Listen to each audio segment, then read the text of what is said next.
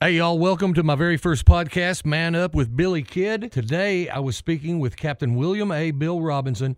Captain Robinson, the longest-held POW in American history. This goes all the way back to the Revolutionary War. 7.5 years, Captain Robinson was held captive through some very, very trying times. And here's segment number one, my interview with Captain William Robinson, U.S. Air Force retired. Certainly a lot of interesting stuff.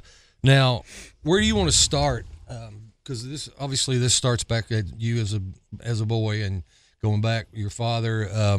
It appears that y'all didn't have necessarily the best relationship, and you didn't have you had a tough time growing up. Well, I don't think I had a tough time, but I just we all think our life is normal, and everybody else's life is the one that screwed up. So it's just a way of life. As I look back on it, yeah, I think that I don't know if there's anything I could do to change it. I just, that's just the way life is, you just have to live with it, move on. Of course, you couldn't do anything about it. You were just this child, you were just a baby, and your father was a military man as well. Yeah, he served during World War II and got out and then went back into service and stayed another 3 years. So he ended up spending about 5 years in the military during the end of World War II and got out just before the Korean War started. Get up close, Bill. Get that mic right up on you, buddy. Okay. All right. Okay, and I just, this is actually my inaugural podcast. I'm calling this, silly enough, Man Up with Billy Kidd Podcast. This is April 12th, 2018. And I'm speaking with Captain William Billy Robinson, U.S. Air Force retired, man, the longest enlisted man that was held in captivity as a POW, prisoner of war, 7.5 years. So I'll preface that, and we're just going to have a little conversation here and talk about your book. The book is called The Longest Rescue, which for obvious reasons, 7.5 years, 2,703 days in captivity in Vietnam prison camps. And your book I've read, and it's just some just very disturbing and horrific stories and things that you had to go through. And can I call you Billy? That's what they called you, right? I'm Billy. Billy or Bill? Bill. Well, like I said, that's how my wife can determine where a person fits in my life. In other words, I was called Billy up until I learned how to spell William, and then I've been determined to be called William. And then during school, I was called Biggin. And when I joined the service, my name automatically became Robbie. And then after I left the military, I just became Bill.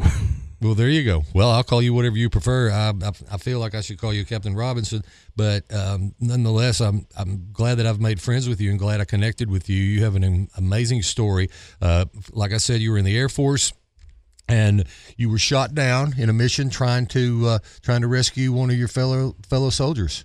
Yes, we had been sent over earlier, in April of 1965, and we essentially were the beginning of rescue in Southeast Asia. There had been a group there before us, and we replaced them, and we essentially took an LBR airplane, which stood for Local Base Rescue, and turned it into a combat airplane with a piece of quartered steel underneath the co-pilot seat, and we sat on our World War II flak vest in the back. And because the old flak vests were made out of shingles, so for somebody was shooting up at you, it wasn't a real advantage, so you're better off to sit on it.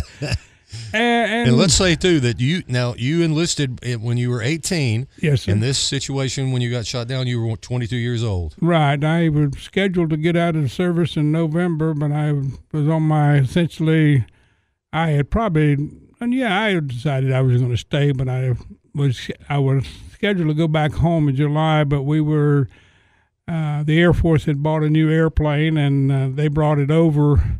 And because the situation, they thought they had bought the perfect airplane. So when they discovered it had problems, and we were extended for the duration. So essentially, I was shot down in the 6 months, my 3-month TDY in September. And I was due to get out of the service or reenlist in November. Right.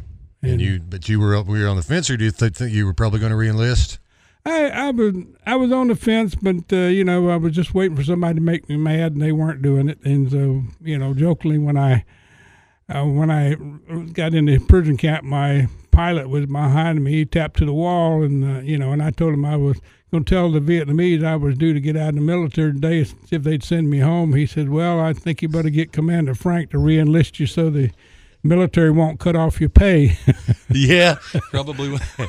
And it's amazing how you can laugh about all of this, because some of these stories that you're going to tell us here are just, like I said, are just terrifying and fascinating at the same time. And many other folks went through the same thing that you did. Absolutely. I credit the guys from yesteryears. When I say yesteryears, World War II and Korea, they proved that you could live in difficult circumstances and return home with honor. So, they had kind of paved the way for us. That I didn't say it made our life any easier, but it made it so that we knew that it was possible. Right. And, so.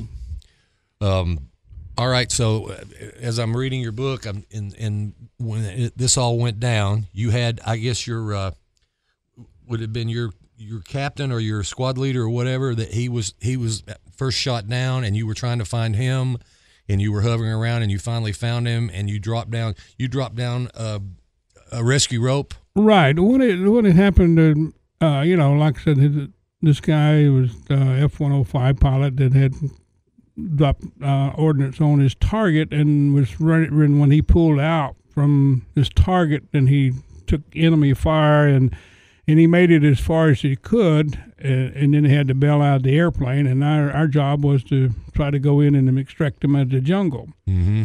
The problems being is that, we had so many rules of engagement at that time, and we weren't allowed to get airborne until they had contacted him. So, at the same time we're looking for him, the enemy is looking for him. Sure. So you got all these things working against him. Once we were airborne, then we did have basically people over target, communicate with him and being able to pinpoint him. And then once we got into the area, then we were able to establish our grid. And once we knew exactly where he was, then we descended down. And essentially we got in a hover about 90 feet above him and attempted to extract him from the jungle floor. And during that process, the A1s that were supporting us, they took a hit in a rocket pod, and I remember the last transmission over the radio was unauthorized disposal of the ordnance in the local area. And of course, then they left us in the middle of a rescue. And so once we... But, once you looked in the eyes of an American some 90 feet below, you weren't going to leave him behind. We didn't have the fuel to be able to pull off and come back, so we stuck with our mission and tried to bring him off the ground. About the time he got into the sling, then we started taking small arms fire, and next thing you know, we were on the ground right beside him. Now, there's a story between that I read, too, that you, once you got there, like you said, you didn't have the fuel to get back, so it's either a one-and-done situation. You're either going to get him out right there, or you probably never be able to come back and find him again. Right. Enemies moving in on you. Now you realize that your helicopter is getting shot up, mm-hmm. And so you're at the point now, you did something that I read in the book. You cut off the fuel. Why? So you cut off the fuel switch. Oh, okay. What had happened was, once we were on the ground, the pilot was trying to shut the airplane down, and because you had to get away from it, and the airplane was in a death quiver, you might say, and so we had to get in there, and the pilot, I really was, trying to get the rotors stopped, because they were setting up, beating the hell out of each other, and mm-hmm. slinging wood everywhere, because they were going down. So it didn't. We're already on the ground, right? Already on the ground. So now, and the thing about having to get away from it is because. The military would come in and blow up once a vessel crashed, a jet or a helicopter, whatever crashed. you had to get away from it because they're going to come blow it up, so the enemy can't come and get anything valuable out of it. That's normally, like I said, we have just a few moments to get away from the airplane and safely, and because, like I said, they want to make sure nothing on board falls into enemy hands. Mm-hmm. So that's again a purpose in mind. So if they, if they have they'll come in and lay a bomb on it, and that'll be splinters all over the place. So we were very fortunate. We probably got about a half a mile or three-quarters mile away. So we were in a safe zone, you might say, and for the moment, and we could hear voices, and so. The decision was made that we probably needed to go in hiding and wait for darkness, and darkness was our ally, you might say, is to try to get out of the area overnight and be picked up the next day.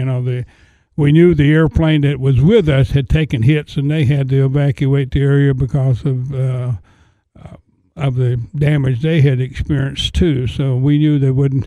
It wasn't going to be anybody to come look for us until in the morning, and so the best thing to us to do is try to hide until dark, and then try to get out of the area and, try to establish contact the next day. Now, how would you establish contact? Did you have a handheld radio? We had we had one radio between the four of us, and it wasn't working properly at that time, but, you never know, what the situation was. We just... In the heat of the moment, it didn't work. But like I said, if we had the opportunity to tinker with it, maybe we could get it working. Or we always had the hopes. But they about knew where we were and how much we could cover in a short period of time. So we felt confident if we could just stay in hiding and get far enough away that night that we would be picked up the next day. Because it was only logical that we. And we'd head west back to where we came from, so that gave them a hint when they started looking for us the next day. Right, and you had transponders on before they blew it up, on your helicopter, so they knew where you went down. Right, probably, and then also you got flares if they work, but the antennas on your helicopter were on the underneath, mm-hmm. and so they all got sheared off when you crashed, and so that knocked out your helicopter communications. Right. And so then you had your handheld radio, but I think I read too that the antenna got knocked off of it. Well, it didn't. It wasn't working at the moment, but we had high hopes, I guess you might say. You got to throw it out there. You don't know. Like I said, we were in contact with the pilot, so he did have a radio. So we just hopefully that we would stay close by him, you might say. Right. All right, so there's part one of our podcast story here with Captain William Bill Robinson, the longest-held enlisted man in American history. This was all the way back to the Revolutionary War, that the longest-held POW enlisted man. You said that there were some officers that were held longer than you, but 7.5 years. I think you paid your dues, Bill Robinson. Well, we had one guy, Everett Alvarez, up north. He was shot down on the first mission over North Vietnam on August the 4th, mm-hmm. 1964.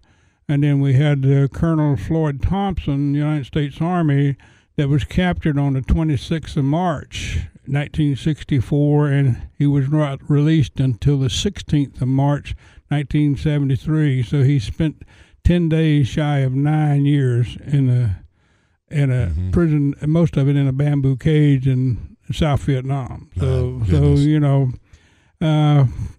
I won't say I was on a picnic, but compared to what some folks went through, and I think about my personal experience, and I was enjoying luxury accommodations up north compared to my brothers in South Vietnam, who spent most of their time in bamboo cages, and their chances of survival were slim, next to none. In fact, we'll never have a true accounting of how many were captured and then executed versus just being killed outright. Right. But we do have reports that some were held by renegade bunches, and they traveled with them until they weren't able to travel, and then they essentially were executed. So that's some of the horror stories out there. So like I said, once we were in the north, we were other than the brutality of the Vietnamese, you know, we are, you know, we got two meals a day. And gotcha. And, all right, hold it right there. Let's talk some more about that, because I want to move into part two of this podcast. My very first podcast, by the way. Billy Kidd here with Captain William Robinson, Madisonville's favorite son right there. The Man Up with Billy Kidd podcast. Part two is coming up.